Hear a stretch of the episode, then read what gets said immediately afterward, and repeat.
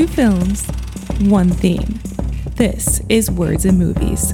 Thank you once again, Rebecca, and welcome to the last of our lost episodes of Words and Movies. I'm your co host, Claude Cole.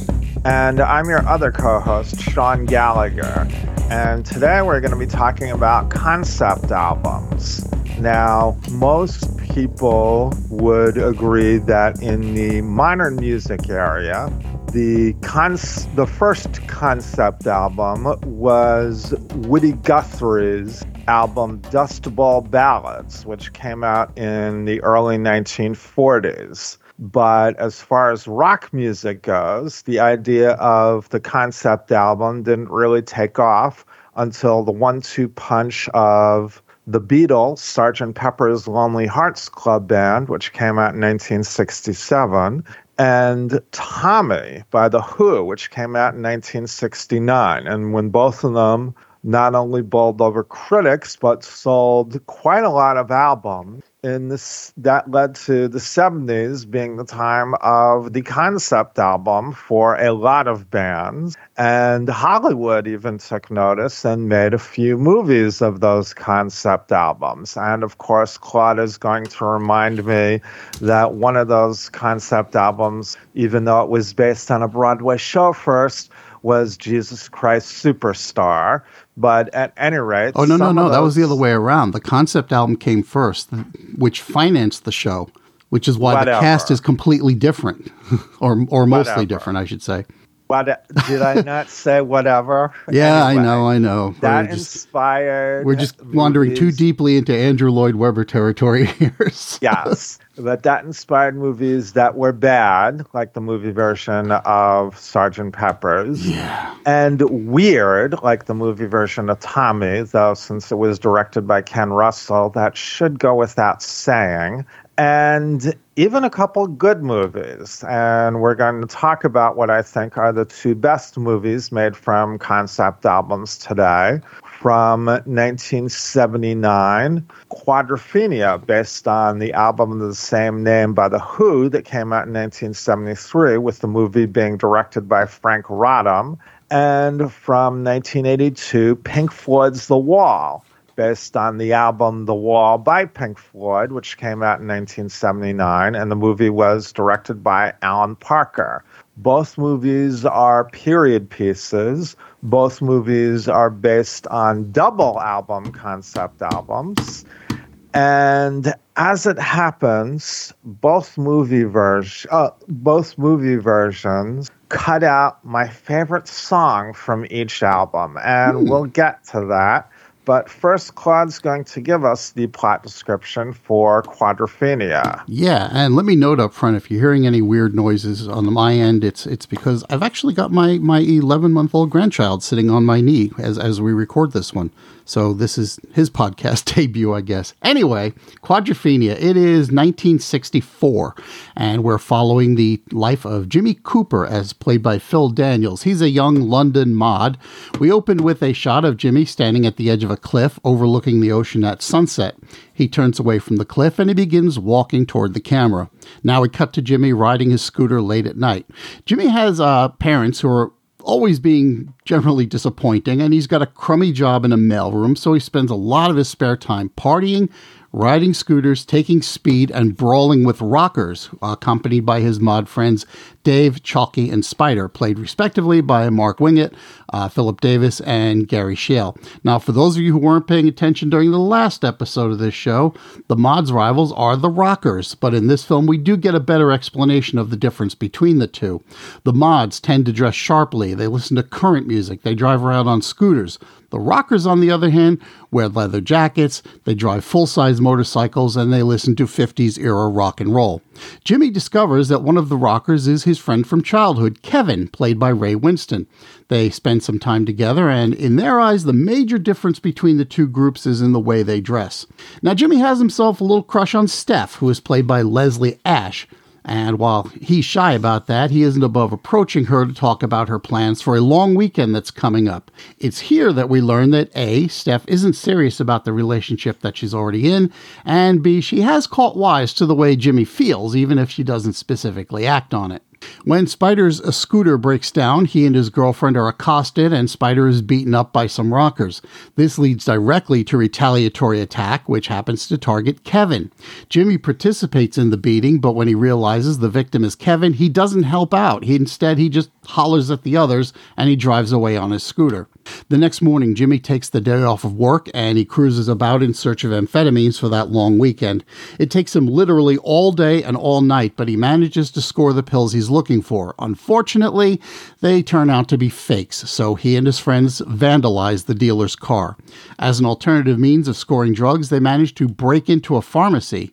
They do find some pills, but given that they're identifying everything strictly by color, who knows whether they got what they were looking for. Later that evening, Jim goes to a cafe where he runs into Steph.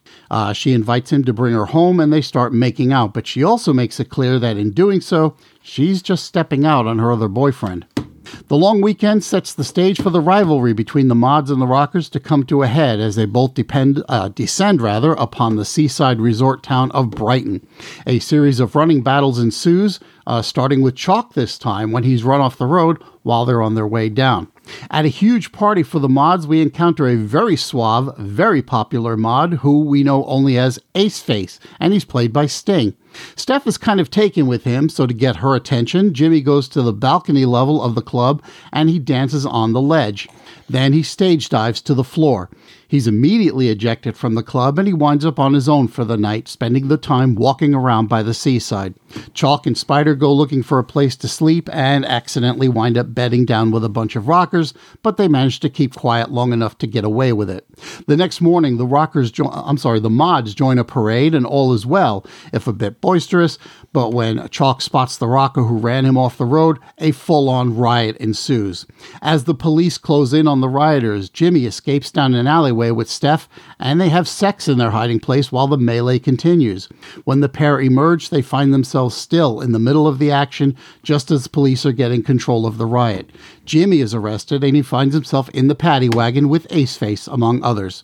Later, he's fined the sum of either 50 or 75 pounds. There's a continuity problem here, which makes it unclear. But anyway, it's a lot of money for Jimmy, and it's a lot for pretty much anyone in 1964. Aceface mocks the magistrate by offering to pay on the spot with a check to the amusement of the other mods in the courtroom. Back in London, Jimmy becomes severely depressed. He is thrown out of his house by his mother, who finds a stash of drugs. He then quits his job. He spends his severance package on some more pills, and he finds out that Steph has returned to Dave. He engages in a brief fight with Dave and tries to return home, but his father literally chases him away. Jimmy spends the night on his scooter and trying to avoid the rain. The next morning, he sneaks into his house and he takes some of his belongings. Then he tears all of his pictures off the wall.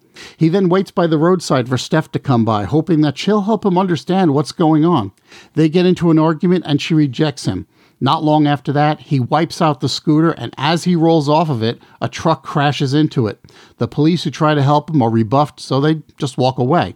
Jimmy takes a train back to Brighton, getting himself back into mod mode on the way in an attempt to relive the recent excitement. So he revisits the scenes of the riots and of his encounter with Steph. As he walks up the street, he discovers Ace Face's scooter outside a hotel. Moments later, Jimmy is horrified to discover that his idol, the guy who was just too cool for school, is really just some bellboy at the hotel. Jimmy steals Ace's scooter and he heads out to Beachy Head, where he rides along the edge of the cliff there. He stops the bike and he contemplates the ocean far below for a long time. And finally, he revs the scooter to top speed and he jumps off just as it goes over the edge and crashes on the rocks at the bottom. And under the closing credits, we're on a freeze frame of the destroyed scooter. But those who are paying attention realize that the film actually ends where it began, with that image of Jimmy walking back from the cliff's edge at sunset. So, for both of these movies, we're going to talk a little about the music and the album that inspired the movie, or the band and the album that inspired the movie, before we talk the, about the movie itself. Now, in the 50s, um, one of the aspects of London culture that helped it transition from the post World War II depression period that they were in was the influx of jazz from America. And a lot of the folks who followed jazz in London were known as modernists because jazz sound back then was modern. And that got shortened to mod, which is how we got the nickname for those folks in England called mods. And what made them distinguishable from other youths who were rebelling at the time, not just in England, but also in America, is that these folks dressed stylishly, as in the movie. They dressed a lot in suits, or at least they uh, the men anyway, or at least they appeared to be well dressed and prided themselves on being well dressed. And they embraced consumer culture, even if maybe they treated it a little ironically.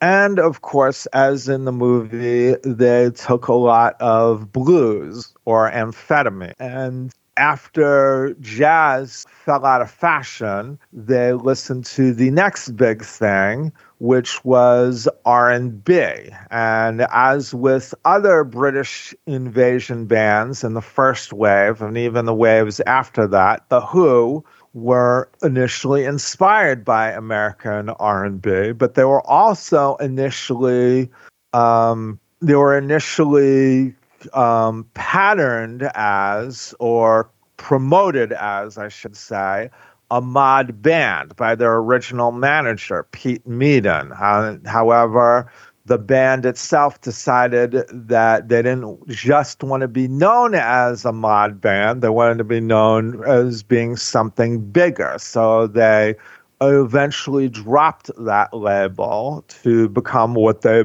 were eventually known as first an R&B band like as I said other British invasion bands such as the Beatles and the Rolling Stones and then also more than any other band in Britain at the time a band connected to the youthful rebellion of the time with songs like My Generation but while Pete Townshend was as eager as his other bandmates to move on from just being known as a mod band, he never lost touch with his mod roots. And so after the band hit it big with Tommy, and then Townshend suffered a nervous breakdown when trying to steer the band toward the next concept album, Lifehouse, which was eventually scrapped, though a lot of the songs became what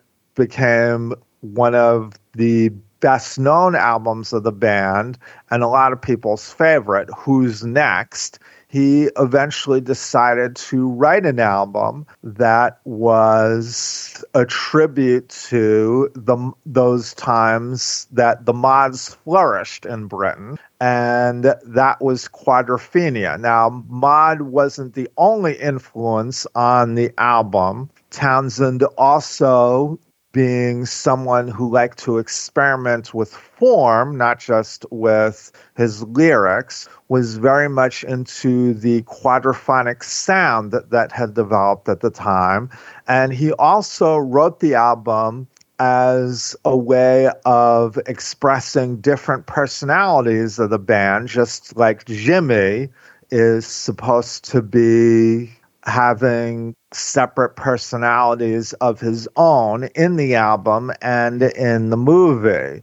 And Quadrophenia, though it sold very well, wasn't thought of as well by critics or people writing about the album as Tommy was or Who's Next was. But I have to admit that this is my favorite album of theirs, and it is uh, this is going to date me.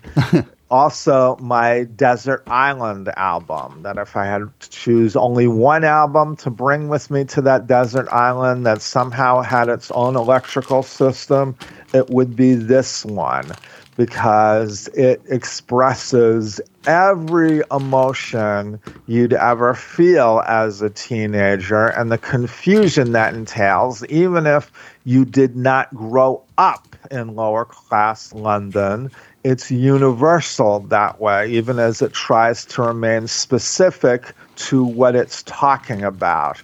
And for the most part, with a couple of things I'm going to mention, I think the movie does a very good job of capturing that album spirit. Yeah, I think you're right in that respect. It, it, does capture the spirit of the album, and at the same time, at least for me, you know, the the while I like the songs on the album, I like them all. Okay, for for whatever reason, they never quite came together for me as a continuous story, if that makes sense. The way, as we get into like the wall, just has like a, a, a through line narrative.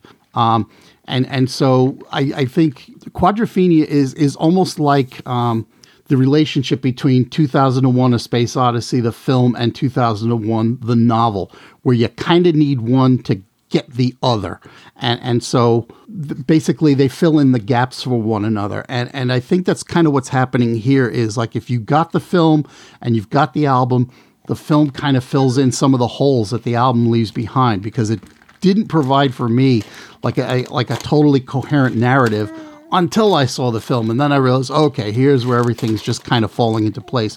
And you know, maybe that's just my my initial reaction to the album went along the lines of I wasn't really thinking about it in those terms. That's entirely possible. I, like I said, I love the songs, but I just didn't get a story out of them. Does that make sense?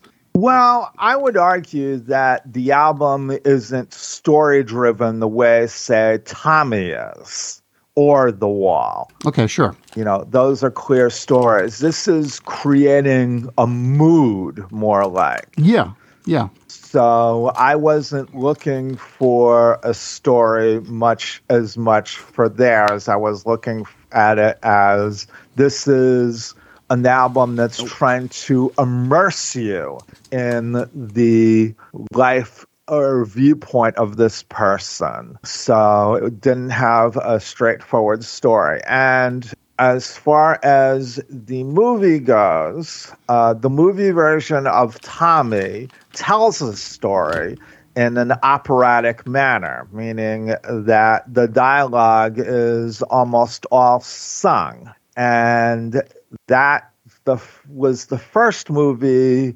that where that had a rock opera as opposed to just a regular movie version of an opera.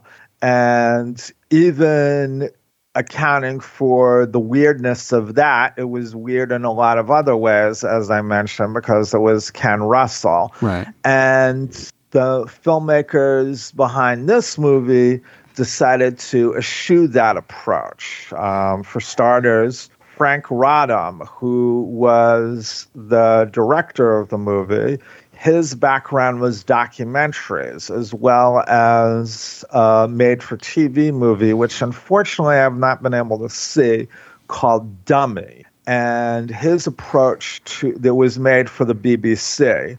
And his approach to the movie is very documentary like. There's almost all of the movie is shot on location with the exception of the dance hall sequence. And the filmmaking, there's I don't know how much handheld camera they had back then, but it's done in a very cinema verite style. Yeah.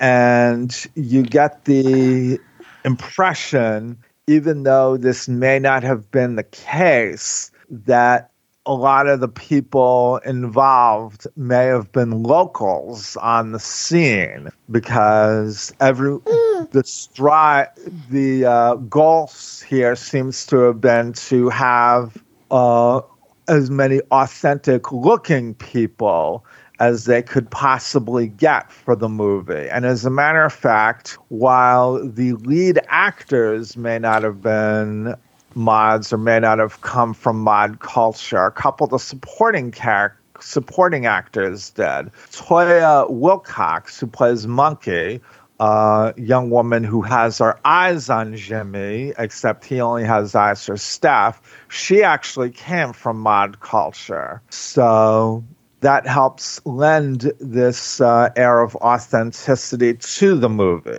Yeah. Plus, there's also an element of wasn't wasn't there a lot of uh, like just guerrilla filmmaking going on, like shooting without permits and so forth, and keep having Yes. to watch out for the police.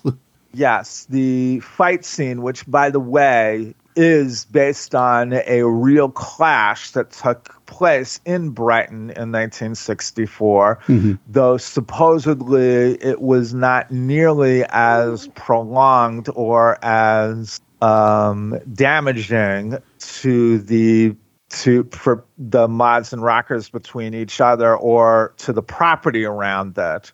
Uh, some of that was done uh, guerrilla filmmaking style, as I recall from Roddam's commentary on the DVD that I have.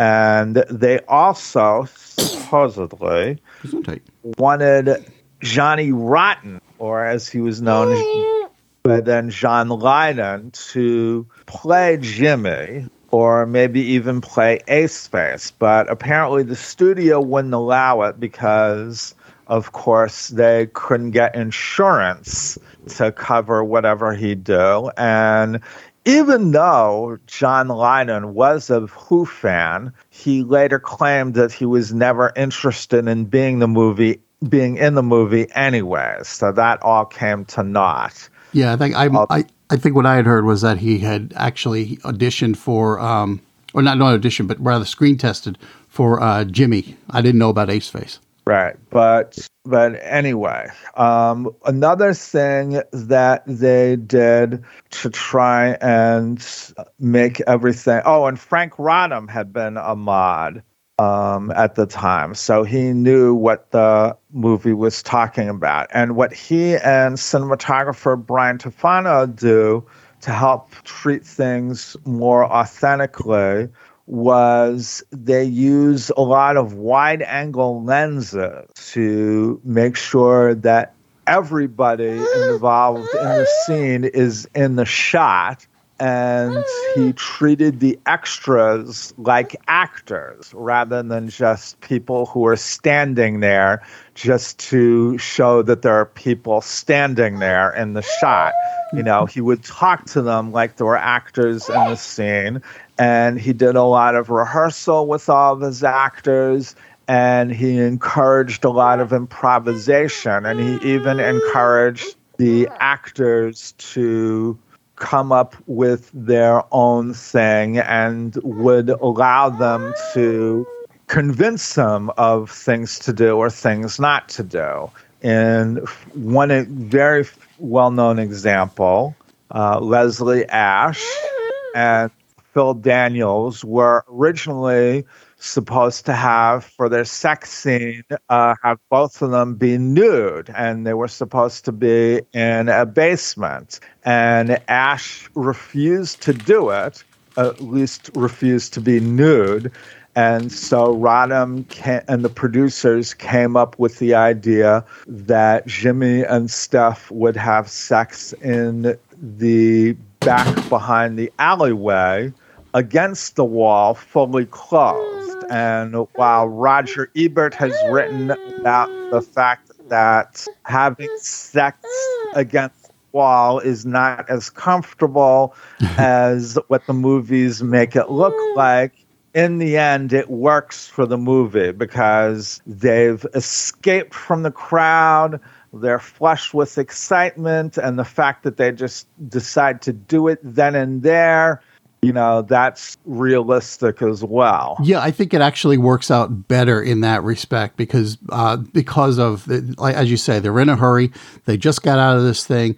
The, the the emotions are heightened. Everything is just frenetic at that point, and they got themselves into this tiny little space, and you know, are right up one, against one another. And sure, you know, why not release the tension somehow and that they do it with their clothes of course they're going to do it with their clothes on because of where they are and and and it, it i think it makes a lot more sense that way than if you um you know had them escape into a basement somewhere and there's plenty of time and all of a sudden it's very quiet because like while it is quieter where they are you can still hear the noise you know going on just down the alley uh, and so um so there, there's still like an element of, of tension and danger going on as they're doing this thing. So I, I, I think it definitely works out better in that respect. And if I could jump back to your, your mention of the uh, the use of the wide angle lens, and I think one of the other things that it does is it it tends to give kind of like equal weight to so many different elements in the image, and at the same time we're able to still focus on whatever we need to focus on in any given scene. And so that's like a testament to, you know, the, the placement of the bodies in every shot and the, the, the cinematography and how everybody works out. And so I think it, it's, it's terrific that way. And apparently uh, my young friend here agrees. So good. okay. Now, one of the things that they also did, um, Roddam and Tufano uh, for Jimmy's cliff ride on his scooter. The way they were able to do that, even though they didn't have a lot of money for the movie, was they fixed a camera to the back of a Citroen sports car. And that's how they were able to follow the motorcycle as it was driving along the cliff. And that's a very well done shot. And of course, what helps the shot as well is the music. Now, as I said, this is not Tommy, so characters are not singing the songs from the album. Most of the album's music, although there were some songs that are cut out, and I'll get to that in just a moment, are used as score music. Mm-hmm. Um, the ones at the end, of course, are I've Had Enough and Bellboy when Jimmy sees Ace Face uh, is a bellboy. And also, you have songs like um, Is It In My Head and Dr. Jimmy and Mr. Jim, which plays over the closing credits. And when Jimmy's on the train, of course, 515 plays. Sure but um, but that's how the music is used as the subtext to Jimmy's emotional state throughout the movie. We also have um, source music of a lot of music from the time. Like at some point, uh, the fo- the folks at the party Jimmy goes to are dancing to the Crystals, "Da Do Run Run," and we also see Jimmy uh, putting on at one point my generation, which would come out a year or two later, but okay. And we see Jimmy watching uh, The Who on Ready, Steady, Go, while his stepfather looks on disapprovingly, or he comes into the room while Jimmy's watching and he looks on disapprovingly. And of course, in that scene where Jimmy first meets his old friend, um, who uh, Kevin, Kevin, they're both singing different songs. Kevin is singing "Beep Bop-A-Lula," the song made famous by Gene Vincent, whereas Jimmy sings "You Really Got Me" by the Kinks who Pete Townshend has always acknowledged as a huge influence on The Who and claims that Ray Davies, who wrote that song, is a better songwriter than he. I don't agree with, but most of the, as I said, most of the music in the movie is from the album source music. Although there are a couple new songs that are used in the movie that weren't on the album, "Get Out" and "Stay Out," which Jimmy uh, which plays when Jimmy is kicked out of his apartment by his mother, who's played by Kate Williams. By the way, that originally was supposed to be Amanda Barrie playing Jimmy's mother, but hmm. according to Roddam, she quit the film because she was going through some major personal issues at the time. So Williams stepped in ably as the replacement.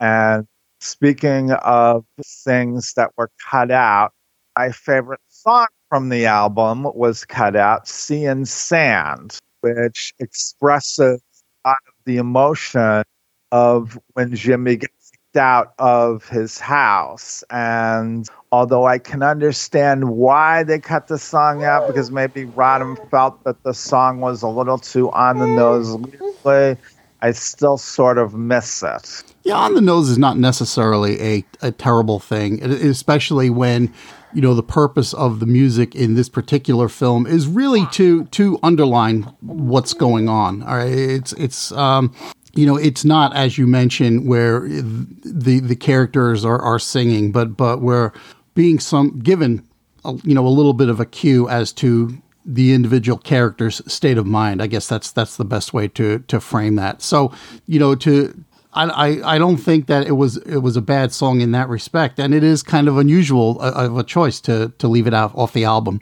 Right. Now, for the record, Townshend, who served as one of the producers on the movie and also helped with the music, he liked the movie, but he felt that it could have gone deeper into the fact that Jimmy is basically mentally ill, which apparently the novelization by Alan Fletcher, which is out of print, did. But of course, novels can do that more than movies can.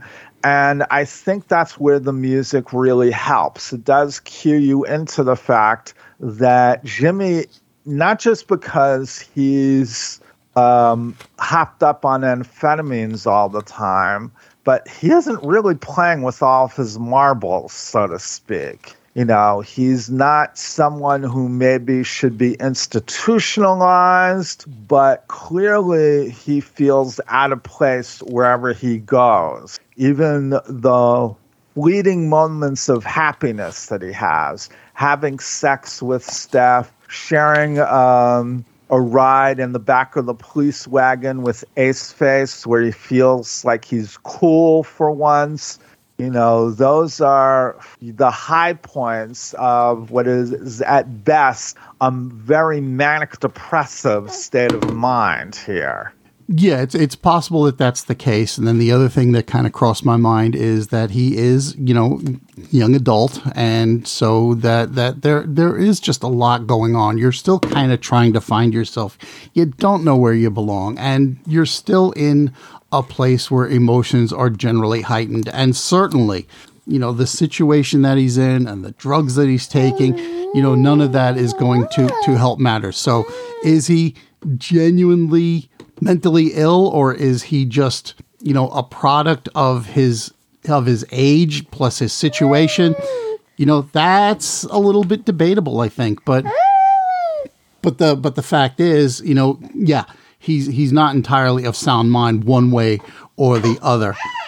Right. Now as far as the technical part of the movie goes, another person who deserves credit is the editor, Sean Barton who was a last minute replacement for Mike Taylor, the original editor, who Roddam discovered apparently didn't like the movie because he was editing it all wrong. Ooh. So Roddam brought in Barton, and Barton makes all of those uh, scenes of the fight between the mods and the rockers cut together very well. So you get a sense of the confusion going on.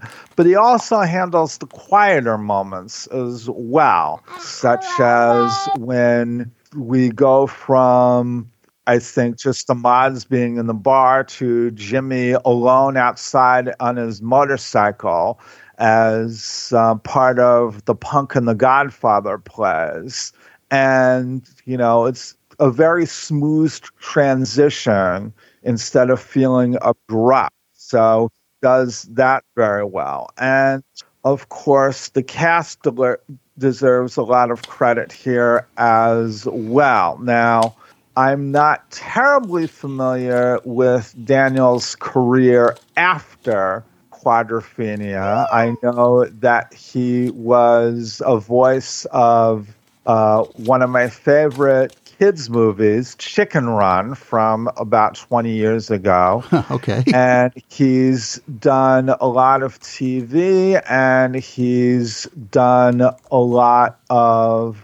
Um, he did a lot of movies that were in the same style as um, Quadrophenia in uh, being the sort of 1970s kitchen sink type stuff. And he was even in another music related movie, Still Crazy, which is a movie about a glam rock group getting back together after all these years. And, and uh, if you are a uh, if you're a Game of Thrones fan, he is he has a role in uh, the sequel series House of the Dragon. He uh, plays Ma- uh, Maester Gerardys. He's the Maester in that series. Okay, well, I've only seen the first season of Game of Thrones, so, but he does a very good job capturing all of Jimmy's uh, problem and yet still making you feel for him at the end. Yeah.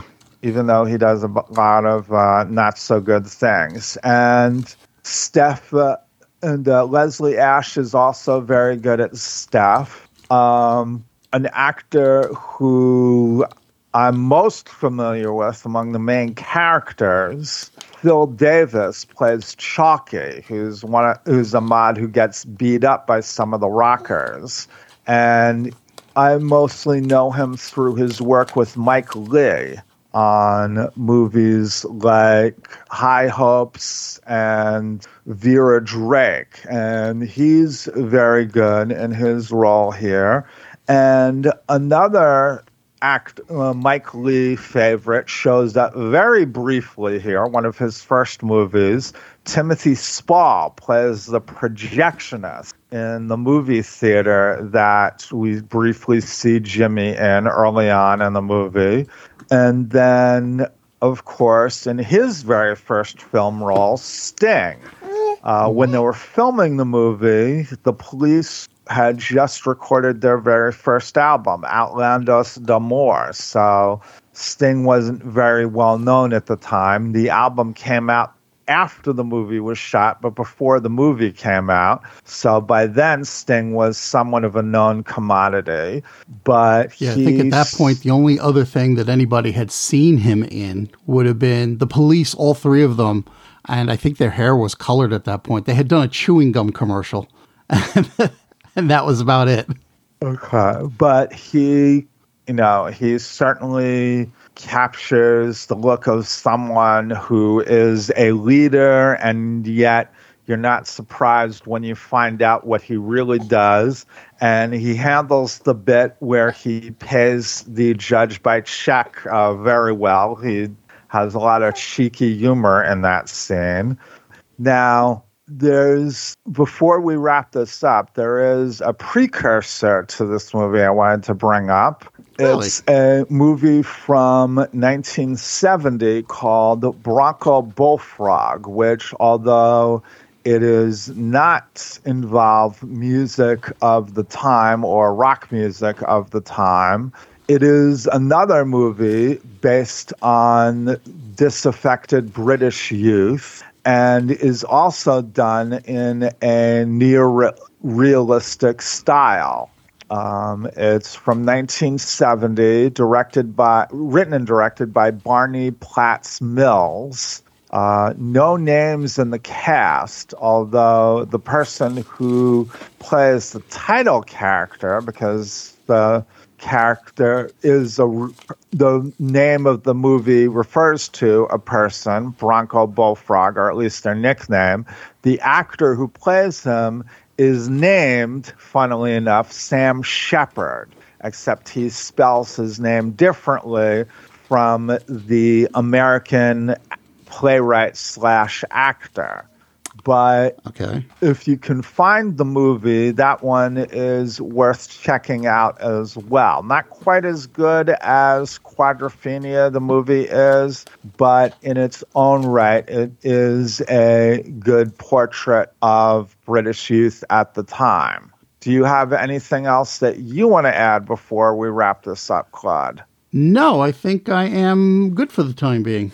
All right. So immediately after this, we go into part two, which is Pink Floyd The Wall. That's coming up immediately in your podcast feed, so stick around.